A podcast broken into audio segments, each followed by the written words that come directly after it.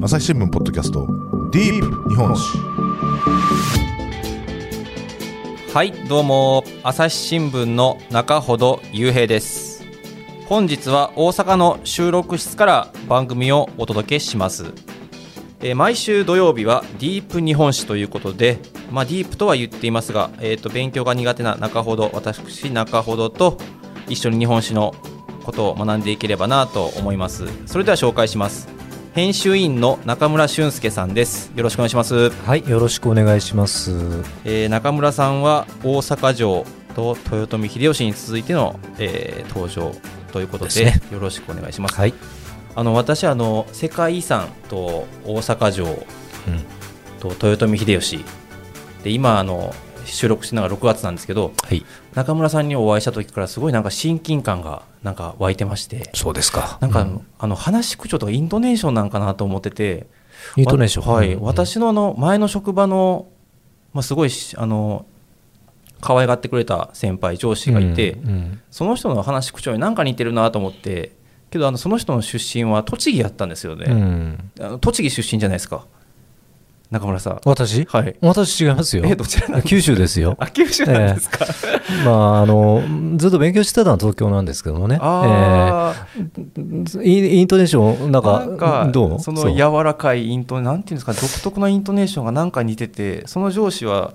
上司はあの栃木の出身やったんであこの人栃木かなってずっと思ってたんです栃木じゃないと、知らないですね栃栃木弁って僕よくわかりません。最近はね、もうあの大阪も長いですので、はいはい。まあ、あの、まあ、いろいろ点々としてますけれどもね、まあ、はい。標準語のはずなんですけれども、はい。最近はこのなんちゃって大阪弁みたいなイントネーションが出てきてると。あーええミックスされてるんですねそうそう、もうめちゃくちゃですわ、本当に。で、そんなもん大阪弁やないと、よく言われますけども、確かにすいませんと。なんか。柔らかいですね、うんそうですか？ごいいやけどすごい話しやすくていつはいはい。もありがたいです、はいえっとじゃあ今日はあの大阪城と豊臣秀吉に続いてそのつながりでお城はい。の歴史っていうんですかね、を伺えればと思います。であの、えー、と去年の秋ですかねあの名古屋の方でなんかお城のシンポジウムに、はいはいあのええ中村さんが取材されたというような記事がそうですね、あのあの、ありまして、はい。はいあのそういうシンポジウムがあったんですかね？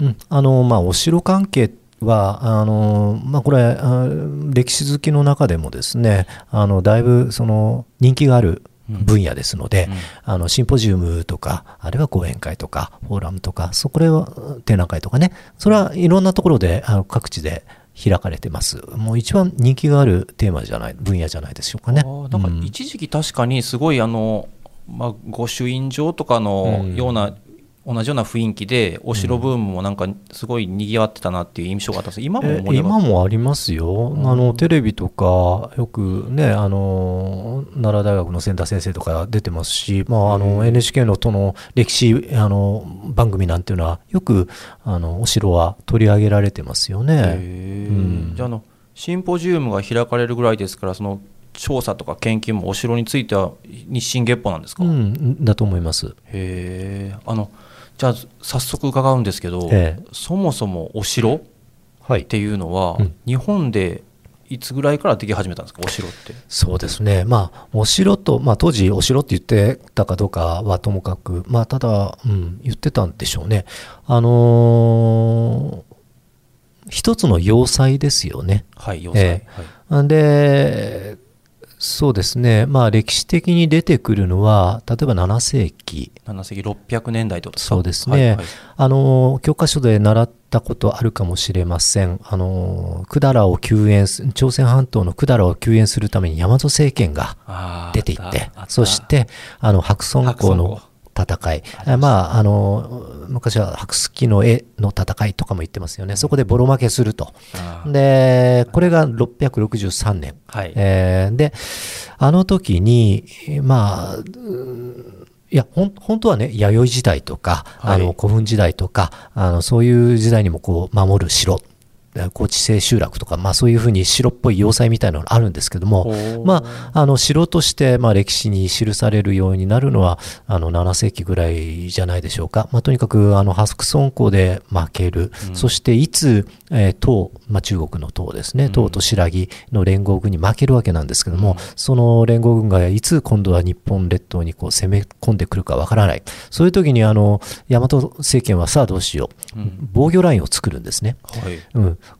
これを例えばあの北部九州太宰府に水木という、まあ、これは水の城。これはもう防防波堤みたいなもんですけどもとかですね、えー、対馬という一番最前線の島に、うん、えー、今の長崎県対馬ですね、はい、金田城とかですね、うん、えー、あるいは太宰府。太宰府っていうのはもう大和政権の出先ですから、はい、えー、あそこを守るために大野城とか紀伊城とか、まあ、そういう、えー、山城を点々と作る。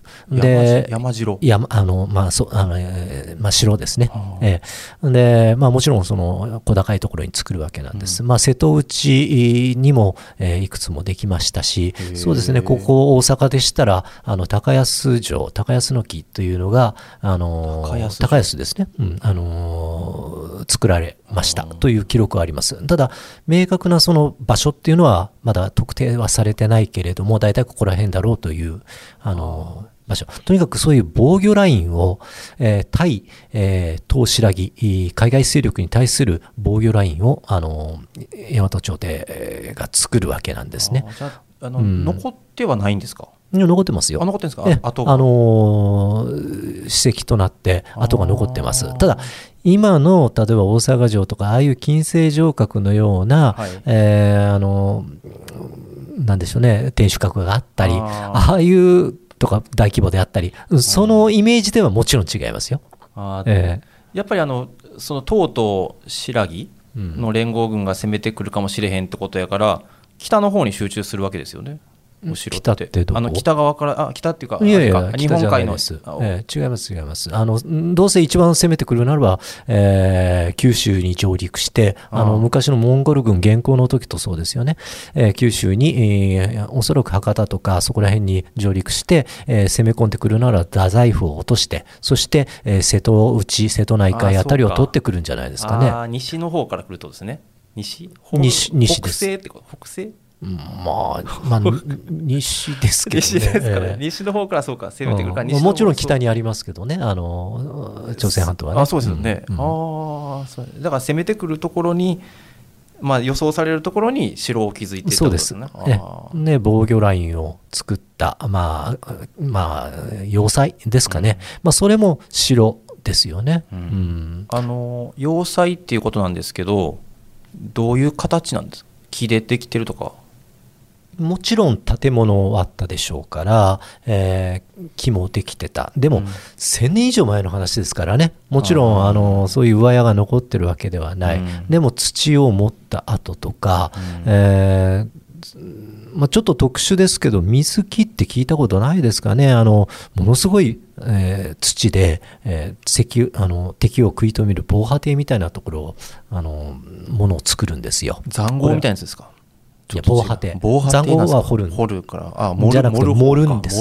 あの土の壁ね、うん、何メートルもありますよ、そういうのが残ってます実際、で九州縦貫道の高速道路はそこを突き通してあの、えー、貫いて、えー、できてますからね、うん、もちろんその山とか高台に、えーまあ、場合によっては石を積んで、えー、作ったりですね。のろしの跡とかのろし台とかも作ってますね、うん、あじゃあ城の城の起こりはそこなんですね、うん、城という。そうですね。我々、うん、まあ直接的にはそうかもしれませんよね、まあ、あのさっきも言ったようにもっと古い時代にも、そういうあのひょっとしたら戦い戦争はあったわけですから、弥生時代でも。その時も当然城みたいな城的な拠点ですよね、は作られてますけれども、ね、まあ、これは考古資料あの考古学的なあの痕跡でしか残りませんけれども、うん、さっきのこの山城大野城とか紀伊城とかあの7世紀の古墳時代あの、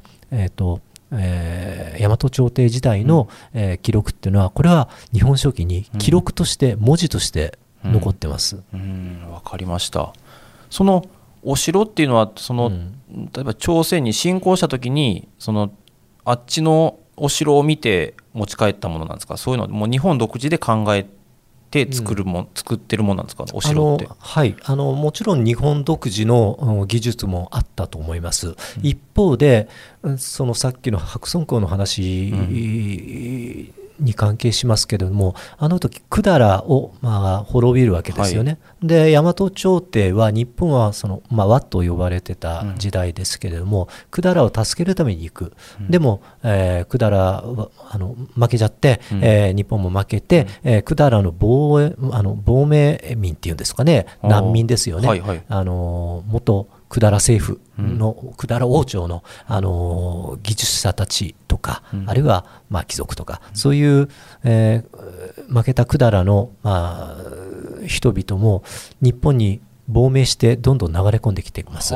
実際その大野城とか紀伊城とか、あのーさっき言ったお城、その技術は、えー、百済のその移民たちが指導して作ったとも言われてます。はいへまあ、だからすかなりその国際的なね、あのはあ。千数百年前の時代ですけれども、かなりその世界的なあの形で城が築かれた時代だったんですよね。面白い、うん。へえでそのさっきからの山城という言葉が出てるんですけどその山にお城をその要塞を作るのが、あの流行りというか流行り、まあ多いですよね。やはりその山、それは敵から登ってきて、あの険しいところで、それは難攻不落には山あのが一番適してますよね、ね。丘とかね。やはりそのなんかあの平地に作ったらすぐ攻められるでしょ。ああそうですよね、上から攻めやすいですもんね。そうそう。ああなるほど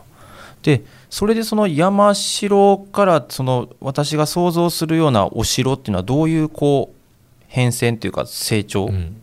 たどっていくわけですか？そこから。あのえどんなのを想像してます？天守閣があってってこと？天守閣になっちゃうんですけど、飛びすぎますよね。飛びますね。あ間がすごいんですよね。間ありますね。うん。はい。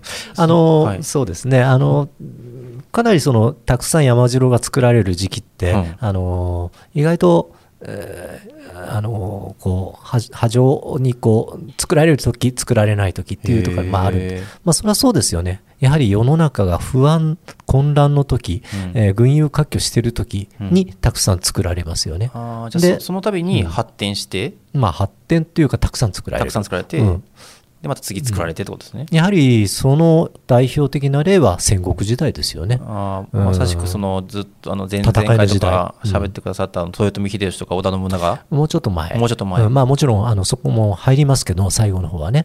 あのーもっと群雄割拠してた時代が室町時代以足降利足利とかですか？うん、まあそうですね、その後ですね。後ですか、うん。あー。まあ、曲がりなりにも足利将軍はいたけれども、最後はもう、あのうんもう力がなくなっていきますから、はい。むしろあの他の勢力がたくさん力を持ってきていますから、まあうんそうですね、まあ、室町時代、えー終わりから、うんその、えー秀吉とかね、うん。そこら辺が登場して、天下統一に向かうまでのはい。混乱期、はい。えー戦いがいっぱいあった戦国時代、うん。当然のことながら一番先ほど言った山城が作られますよね。はあ、えじゃあみんなそのそのために山のうん。平地から山にこう動くわけですか？そのあのね、あの頃の、ええ。えーっと拠点のしお城っていうのは、まあ、逃げ城、まあ、あのそうですね、えー普通の館とかは山の裾野にあったはい。パターンが多いですよね。えーで非常時にはその山にこもってそのお城にこもって戦うというパターンが多いのでだから山城なんです。ああ、じゃああの私がの頭に浮かぶその天守閣があるお城っていうのは、多分あそこでん寝食っていうか暮らすわけですもんね。いや、天守閣っていうのはあ違いますよ。あ違うんですか？の基本的に天守閣は武器庫とか、あるいはその、えー有事の時の、えー拠点とかね。あので、普はあ通住んでるところは下の御殿です。あで、うん、知らんかったっす。あのみんななんかそう思われるてる人も多いんですけどあの意外と天守閣っていうのはもう最後の、えーこもる？立てこもるとこなんですね。こもるとこまあ武器庫になってたりね。ただね、あれに住んだのは、えー信長の安土城はそうなんですよね。えっとゆ唯一というか珍しいんですか？それ。珍しいですよね。まあ、大変じゃないですか、その階段を降りたり、そんなあの、そこで生活するっていうのもね。めちゃくちゃ急ですよねあうんのお城の階段ってなんかでもやっぱしね、安土城はそこに上に、この天守閣の高いところに、えーそこに、えーまあ、殿様、信長がいるんだっていうことは、やはりみんなすごい仰ぎ見るわけですよね。ああすごいな、うんシンボルだなっていうふうに思うでしょ？そのイメージがあります、うんまあでも普通は、あまあ、一般的には金星城郭は、えーその本丸に、えーあのーまあ、があって、うん。御殿があってで、あの天守閣が立ってる。あるいはその天守閣なんてないところも多かったんですよ。えお城と言いますけど。えべ天守閣がないお城ってどういうことですか？いやいや、あのーお城っていうのは大体そんなもん天守閣なんていうのはあのー普通ないものなんです。天守閣がないお城。はあ。の天守閣なんていうのはまあシンボルでお城っぽく見えますけれどあ、も、はい、これヨーロッパのお城だろうとあのさっきの中世の山城なんにしてもそんな高層建築はありません、へえ、それが城なんです。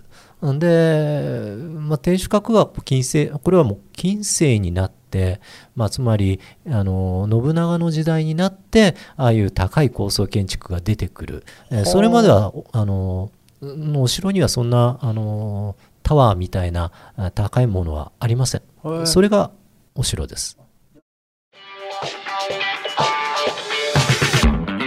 ディープ日本史。メディアトークパーソナリティの真田亮です。ニュースの現場からお聞きの皆さん、朝日新聞ポッドキャストには他にも番組があるって知っていますか？メディアトークはメディアの今と未来についてじっくり言葉を交わします。何を伝えるのか、どうしたら伝わるのか、本当に必要なのか。コンセプトはあなたとメディアの未来をつなぐ。一緒に考えてみませんか？アプリからメディアトークで検索してください。じゃあその、えええっと話がちょっとすみません私のせいで飛んでしまったんですけど要するに室町はいの後ぐらいの戦国のすごいあはいはい軍友割拠し、軍友割拠してる時にうん。増えていったお城っていうのは、そのうん山山城のが山城中世山城と言いますよね。で城といってもそんな今言ったと天守閣はおろかそういう瓦葺きとかそんなものはありません。なんせ戦うための要塞ですから、ね、そんな華美なあの装飾をつけてもしょうがないでしょ。うん。実践用の城なんですよ。そうか、うん、だから非常に簡素ですよね。シンプルですよね。うん。えけどあの、まあ、天守閣のあれあるやつとかってその鉄砲が撃ってる穴とかよくあるじゃないですか、はいはい。ああいうふうな感じで戦うために作られてる感じの山城ではあるんですか？やっぱあのもちろん戦うあのために作られてるわけですよね。うんうん。でああいうあの金星城郭我々のイメージのお城っていうのはあまりにも金星城郭の一番最後の形の印象が強すぎるので、はい。それはもう最終形態なんですよ。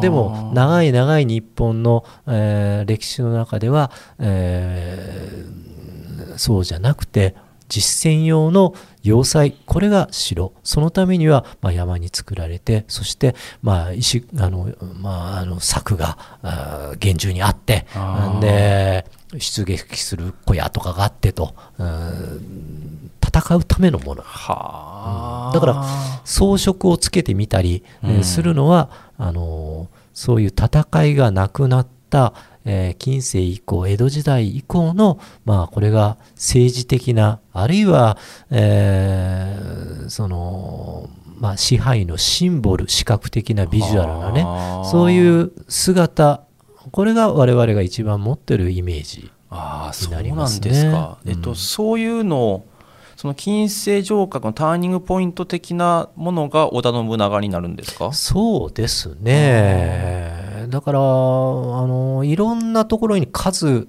もういろんな要塞はあちこちに作られるわけでしょ。ええいちいちお金つけ、あの、うんかけてられませんよね。うんところが、どんどんどんどんその権力が固まっていくに従って、って、争いも当然少なくなっていきます。うん。えーさらにその天下人が現れてくるとそこが政治の場というものになる、政治の場になっていく建物というのはやはり立派に見せなくてはいけない。一般の庶民から見てもね、はい、うん。だから豪華な建物ができる。高層建築ができる。まあそう安土城なんてその走り典型でしょうね。あー。石垣とかもね、はいはい。しっかりともう見せる城になっていくわけですよ。うん。あの私あの岐阜岐阜にも行ったことがあって、はい。あの岐阜のや山あのロープウェイかなんかあってのうん。登っていくとこあるじゃないですか。すごいですよね。あそこの上に織田信長のぎ岐阜城があったんです。でしたっけはいはい。そあれはうん、じゃあの立派な城郭があったあったやつですかね？城郭？うん、まあ、あのそれなりの安土城ほどではないと思いますけどね、はい。えーあのーまだまだでも戦う城ですよね。ああそこは戦国時代のね、だってまだライバルたくさんいたわけですから。うんやっぱ安土城ぐらいからうん。私が想像しているようなお城が、そうですね、まあ、安土城はかなりやっぱ特殊ですけどもね、えっと、どういうところがあ特殊もちろんあの復元されてるその姿も、うん。なんか、えらい派手でしょ。あれ？そして、えー石垣があって、あれなんかスケートリンクありませんでしたっけ？近くに。なんかスケートリンク？があの安土の人間じゃないから分かんない。私、今日あれやなんかスケートリンクか。私京都のうちなんですけどなんかスそうですか。ケートリンクに行った気がするんですけどね。ああそうですね。見えますね。あの、まあ、はい。昔はなかったですよね、うん。スケートリンクは。スケートリンクはないですけどね昔は。はい。ああそうですね。そこからじゃあえっとその安土桃山城が安土城。安土城ですね、うん。安土城ができてそれを見てそのなんていうんですか例えば松本城であったりそういうのがこう地地域にできていくわけですか、うん。まあ、それを見てというわけではないけれどもその金星城郭の、まあ、お城らしいお城我々が思うようなその走りが、まあ、安土城安土城だとすれば、えーそこからその建てかあの建物の姿とか、うん。あるいは石垣の張りが張り巡るらし方とか、うん。えーそういう、あのー金星城郭はどんどん発展していくんですよね。はあ、じゃあ初めはその戦うための本当に戦うためだけのお城やったんが、はい徐々にその見せる、うんあの店ってなんていうんですかその俺の城はこんなにすごいんだともうどうだ、まあみたいな感じですよね。まあまあそうでしょうね。あのそうなっていきますよね。うん。発展していくということ。であの大阪城とかその豊臣秀吉っていう流れでいくと、その安土城があってはい。で大きく流れると大阪城はい。があって次名古屋城になるわけですか？はい。あのまあまあまあその時代的にはそうですよね。うんあの信あの信長の、えー安土城ですよね。でその次に、えー台頭してきた秀吉の大阪城。大阪城でそして、まあ、今名古屋城とおっしゃいましたけれども、まあ、その秀吉も、えーしあの亡くなってその後に台頭してきた徳川のの、えー名古屋城、うん。うん。そういうふうに発展していきますね。ということはな名古屋城がお城でいうところの最終形態みたいな感じになるんですか？うん。そうですね、まあ、名古屋城がというわけではないけれどもその時代のお城ですよね。まあ、その時にはもう各大名があのなんとか藩なんとか藩っていうことに全国に展開するじゃないですか。うんうんでまあそれぞれお城を持ってますから、まあそういう金いわゆる金星城郭江戸時代の城郭というのが一つのあのまあ最終形態といったら最終形態。あただその後徳川幕府はこれは一国一条例と言いましてね、えーそれ以上の戦闘的なその城は作らせないわけですよね。まあ元和元年に破却の破却例ですかねがあの出ますので要するにこれ新しい城を各大名に作らせるといつまたそこを根城に、えー反乱が起こるかもわからないじゃないですか、もう天下太平の時代になったのだからもうこれ以上お城はいらんだろうということで、えーもう新しい城はよっぽどの理由がなければ作らせない幕府は。はあということは、えーその、まあ、江戸時代になって安定した、まあ、これがある意味、えーまあ、最終形態なのかもしれません。あー。まあ、あの異論はあると思いますけども、はい。ああやっぱ徳川幕府は徹底してますね。やっぱそういうところも作らせないんですね、そうですね。えー。あ江戸城はその後になるんですか？もう今はないですけど江戸城。はもう、あの、え前。ー前っていうか、まあ、家康の時代ですよね。ええ。名古屋城の後ですか？同じぐらい？同じぐらい？どうだろうな。同じぐらい。じゃないですか？同じぐらい、うん。はいでも名古屋城なんかその金のシャチホコがあって本当にきらびやかな、はい。あの私名古屋であの働いてたこともあったんですけど、ええ。それもすごいきらびやかなイメージがあるんですけど、まああれなんかはもう本当にお見てくれって感じですよね。うん。まあ本当あの徳川の威信をかけた、えー大城郭ですよね、うん。まあ、もちろんそれ以上に江戸城なんていうのはすごかったと思いまあ、これは太田道下の時代からあの、えーお城はあったわけなんですけども、はい。それはもう江戸というある意味首都の、まあえーまあ、京都は別にして、うん。一つの政治の中心地に作られた江戸城今皇居になってますけども、はいあそこにはやはりあの壮大な天守閣とかもういろんな本丸御殿とかがもうひしめいてたはずですからただもう全部あのもう焼けてしまったりねなくなってますし、えーっと明暦の大火で天守閣は焼けたのかな？あんそうなんですね。あの火事火事ですか？あれは火事ですね。あそうなんですね。でも再建しようというような、あのー意見もあったんですけど、はい。これ、天守閣、あれだけの高層建築にはもう莫大なお金がかかりますからね、で天守閣っていうのはさっき言ったような武器庫とか、はい。もう最後のもう、えー立てこもる、えー最終手段の櫓ですから、えーもう徳川のその、えー権威が知れ渡ってた時に、うんまあ、わざわざ大金をつぎ込んで、うんえーその天守閣えーを作るのはいかがなものかということで、まあ、しばらくずっと天守閣はなかったんですよね。あーでもすあの昔の記録とかを見ると、まあ、一番壮大な天守閣が建ってた。あそうなんですね。いやてっきりあの見せるものに進化していたっていうのは私はちょっと今日へえっていう思いあって、まあ、すごいお城ってもうすごい攻めにくいじゃないですか。あの攻めるのがすごい今の城郭って。どうやってこれ本当にやっぱりその攻められないとために作られてたから本当にそれこそ戦うために作られたんかなと思ったんですけど違う、うん。ちょっと違ったんですね。まあ、むしろ、もちろんお城である以上は、最終的には戦うっていうのがものすごく重要な意味ではあるけれども、まあ、現実的にはもう戦いもなくなってるわけですから、うん。むしろそれよりも、えーさっきのね、名古屋城の話、壮大なものを作った、むしろ逆に、どうだ、これだけの力を持ってるんだぞという徳川のは、あ。えーまあ、見せつけるというか、この、えーなななんなんて言うんでしょう、圧倒するって言いましょうかね、もうとにかく戦う、えーそれに謀反とか、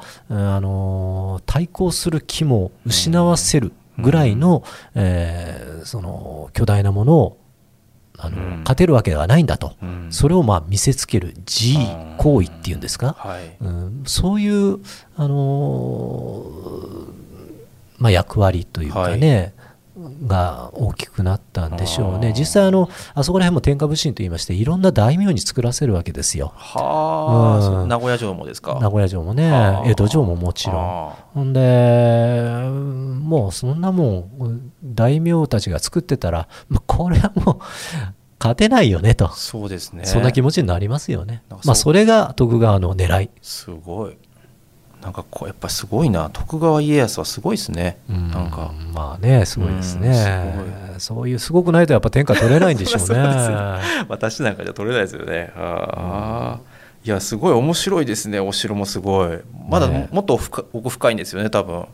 いやいや本当僕なんかよりもこれお城ファンっていうのはねこんな下手なことをねこんなあのマイクの前で言ってられないぐらい怖いんですよ。えもうそれはもう熱い人たちが特にあのお城ファンには多いですからね。下手なことは言えない。いや私あの勘違いしてたじゃないですか。お城に、まあ、織田信長は別だったかもしれないですけどお城に住んでると思ってたじゃないですか、であー。まあまあお城には住みますけどもあの天守閣ね。天守ね。天守閣天守閣ですね、で例えばなんか話がそれるかもしれないですけどなんかその家来が駆け込んできて殿様が前に座っててうん。何があったみたいな感じの場面ってあるじゃないですか？なんかざざ大きなはいはい。床の間みたいなところで、はい。あれってお城お城の中ですか？あの天守閣の中ですか？天守ではないです。よね。あやっぱ違うんだ。ねああの下に麓に御殿があるから、そもそも天守って高いけど 狭いですよ。大広間なんて無理。あうん。まあまあ安土城にはあったみたいですけどね。あれ全部5点なんですね、まあ基本的に下の方でしょうね。そうあなんや。の。い広いですからそれは。広いですね。だからでも天守閣はみんなこう再現するんだけどあの、まあ、本丸御殿なんていうのは普通の御殿家ですからあのあまり白っぽくないですよね。うん。ああのちなみにあの今各地にあるお城に、えーこれ大阪城のこの間天守閣の話をしましたけども、各地にある、あのー天守閣天守っていうのは大体昭和30年から40年代に、あのーまあ、シンボルとしてうん再建されたもんなんですよ。でこんな姿してなかっただろうというやつもたくさんありますからね。えあれは再現天守と言いまして模擬天守とか言ってあの文化財保護あのとして、えーえっとえーものとは違うんです。だからあの文化財指定はされてないものがほとんどです、えっとた例えば有名なところいやもうたくさんあります、ほとんどそうです。ただ、それは文化財指定されているのは、まあ、昔から残ってる、それは、えーもう全部犬山城とかね。えー松江城とかね、えー松本城とか、え5つぐらいしかない。えーそれはもう昔からのあのただあのなんですけどもほとんどは、ま あの言い方は悪いけど勝手にえー昭和になってあの戦後作られてるもんですからあのシンボルとして。えじゃあ例えば私の母親の実家は今治なんですけど、はい。今治城も今立派なお城があるんですけどき見たことあります？ままあ今治はどうなのかな？多分あの 再現停止だと思いあますよ。が多いんっていうかですね。多いっていうかほとんど全部そうです。はあ。うん。でそうじゃないものはみんな国宝になってます。そうか。へえいやまあせあのそういう全国にいろいろお城あると思うんですけど、あの中村さんの好きなお城はどれですか？私はねやっぱ熊本城ですね。あえーっ熊と本。出身が？はい、あの出身が熊本市なんですけれども、まあ、そういうおお国自慢をさっぴいてもやっぱりね天下の名城ですよね。それは規模としては名古屋城とか大阪城には負けますけれども、うん。まずねあれは平山城って言ってとってもこうあの石垣が見事。それは加藤清正のその、えー城作り石垣作りの名人でしたから、石垣が綺麗ってのはどういう感じなんですか？かっこかっこいいんですよ。かっこいい、はい、もうすでしかも例えば平城って言って平地に作ってるのっていうのは今一つなんかペタッとした感じ。あ 申し訳ないですけどね。怒らないでください、もう皆さん。ペタッとした感じ？あのーまあ、平野に作ってるわけでしょ？ところが熊本城ってちょっと小山に平山城ってあのちょっと山っぽく、うーん作られてるわけ高いところにこう作られてるんですね、はい。えーかといって完全な山城ではないんですけども、はい。まあ、中間ぐらいかな山城と平城の。でとなるとね石垣とかがこう立体的でねへかっこいいんですよ。でー登っ天守までは登っていかなくちゃならない。でとっても立体的にビジュアルではうーんまあお城しらしいお城と僕は思いますいね。でなかなかそのたくましい。でそこに植えられてる木、まあ、昔はそんなに巨木という、まあ一旦あの西南の駅で焼けてるんですけれども。あそうなんですまあ、あそこにはでも今クスノキの木が巨木がいっぱい生い茂ってますからその石垣とその緑のコントラスト、えー黒い、えー天守閣との、えーコントラスト。それは美しいです。あ、黒黒色ですか？うん、黒が多いと思いますよ。えーやはりお城ですからね。うん。姫路城とかはまあ白いけれども。白ですよね、うん、でもあれは優美ですけどもそれはちゃんとその漆喰というその防火対策とかそういう意味での白くなってる。はあ、うん。あそうなんですね。あの熊本城でいうと熊本地震でやっぱり注目集めてね。熊本県民のシンボルみたいな感もうそうでえであの報道されたように記憶してるんですけど、ええやっええぱりそんな感じのお城なんですね。お城っていうのはどこもそうなんじゃないですかね。みんなあのその今治城ですか、はいはいそれもやはりええお母さんのご実家？そうそうそうそうお母さんにとってはやはり今治市民のシンボルでしょうしあまあ大体その町に城下町にお城が中心にあるわけですからそれはシンボルですよねああやっぱりそう市民の人たちもそういうふうに捉えてたんですね。多分それがずっと今にも来てるってことですね多分。えー。まあ明治時代の、あのー幕えー明治の破却期っていう、まあ、もういらないとかだいぶ壊された時代も、そういう、えー受難の時代もあるんですけどね、まあ、今はやはりお城っていうのはその町のシンボルだと。はあ。いう思いが皆さんあるんじゃないですか？僕も子供の時はよくテレビ局の主催のね、あのえーえっとなスケッチ大会とかに行っていつもお城描いてましたもんね。あー。つい先日あの私あの京都に今住んでるんですけど京都の船井版という地域面にあの高野豆腐で大阪城を作った人の記事が載っててやっぱりあの大阪城、まあ、関西人から見たら大阪城って、まあ、大阪府民ではないけど、まあ、一つのシンボルなんかなと思って読ん。でましたね。うん。高野豆腐で高野豆腐で作れます？高野ちょちょっと想像できないんだけどね。高野豆腐で作る見出しがですね水攻め禁止高野豆腐で築城って書いてますね。知られてますああなんでこう豆腐で作ろうと思ったのかしらね。これなんかシェうんフシェフですかね。なんかそういう料理に携わる仕事をしてた方らしいんですけどね、はいはい。まあいやちょうどうん。このこういう話を収録するんで持ってきましたけど、まあ、お菓子のうん、お城とかね、そういうのはね。まあ確かにありますからね、ううん。マッチ箱で作るとかね、あまマッチで作るとかね、マッチですね。あマッチ聞いたことあります。箱というか、うん。マッチの軸軸。で作るとかもなんか聞いたことありますね。うんうん。高野豆腐は確かに初めてでしたね。高野豆腐とか食べたんですかね、その後は。いやなんか展示展示展示でできるところを探して。固まりますか、高野豆腐っていうのは。そうですか。そうですね、うん。いや本当に。いや今日もいろいろ本当に勉強になりました、あはいあののお城の歴史ということで。そうですか。はい。ぜひあのこれからもはい。いろいろ、えーお話聞かせていただけたらなと思います。はい。あのそれではあの今日はお城の歴史について、えーお伝えしました。編集員の中村俊介さんでした。ありがとうございました。はい、ありがとうございました。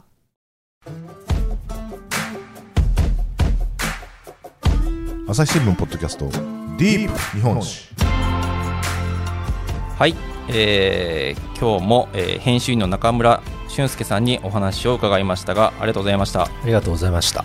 えっと、大阪城の話であったり、えー豊臣秀吉の話であったりの、えー中村さんが書かれた記事については概要欄に URL を貼り付けますんでぜひ皆さん読んでください、えー中村さんのこの他にもいろいろ記事を書いていらっしゃると思うんですけど、えー朝日新聞デジタルの方でいろいろ読めるんですかね？はい、もちろん、えーはえー配信配信っていうんでしょうか、あねのされてると思いますので、ぜひあのまあえー関西の文化面に、えーいろいろおこの大阪城に限らずですね幅広く書いておりますので、えーぜひ読まれてください。よろしくお願いします。はい、ありがとうございます。えー今日はあのー中村さんありがとうございました。